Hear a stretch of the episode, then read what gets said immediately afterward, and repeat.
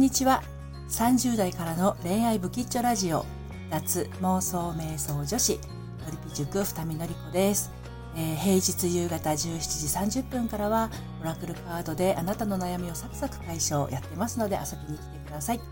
えー、今日はツイッターの方でも告知をしておりました。あの号外になります、えー、初めてねあの男性向けにお話をします。えー、普段はね脱妄想瞑想女子っていうことで発信をしているんですけれど、あの、妄想瞑想している女性のお話を聞くにつけ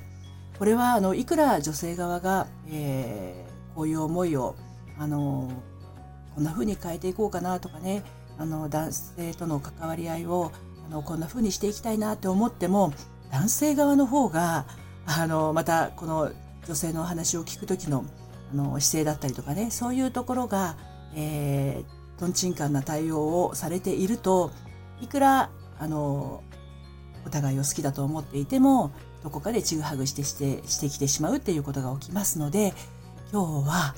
脱ひも手どあごめんなさい。脱ひも手男子。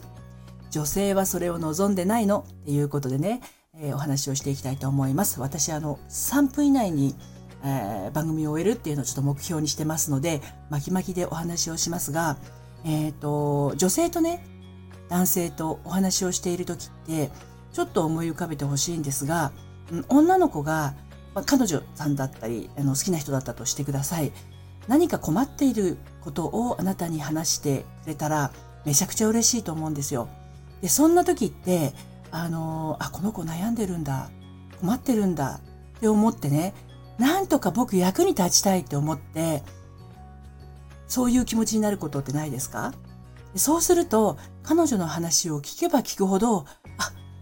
困ってるんだ。俺、解決しなくちゃ。この子の悩み、解決してあげなくちゃ。あの、スーパーマンとかね、あの、アンパンマンとかね、なんていうの？ヒーローみたいな気持ちになって、なんとかこの悩んでいる彼女を救ってあげたい気持ちになって、全然悪いことじゃないんですよ。そういう時はね、こうすればいいんだよ。君のこういうところがこうだから、こうなっちゃってるんだと思うから、こういうふうにしてこうやってこうやってったらいいよっていうことを言ったりしてないでしょうか。実はこれ、女性は望んでいません。あの、女の子が悩んでいる時とか、悩んでいる時というか、あの、あなたにね、こう、こんなことがあってさ、ちょっとこうだったんだよねって言ってる時っていうのは、あなたにただ聞いてほしいだけです。えー、共感をしてほしいんですよね。同感はできないと思います、男性は。解決したい人間だからね。ただ、彼女の方は共感をしてほしいので、あの、そうなんだ、僕もそう思うよとは言えないと思うんですよ。なぜなら解決策をね、どうしても男性っていうのはもう本能として持ってしまうから。ですので、そうなんだ、君そんな風に思ったんだね、っ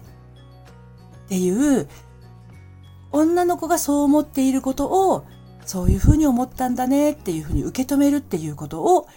女性は望んでます。大体ね。うんうん。で、本当に悩み事がある時っていうのは逆にはっきりとは言いません。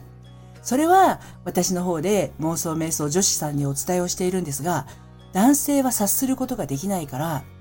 言いたいことがあって迷ったり悩んだりしている時ははっきりお伝えをしないとあの悩んでること自体がわかんないよっていうような話はしています。ですので、まずはあの彼女が困っているようなお話をしている時は、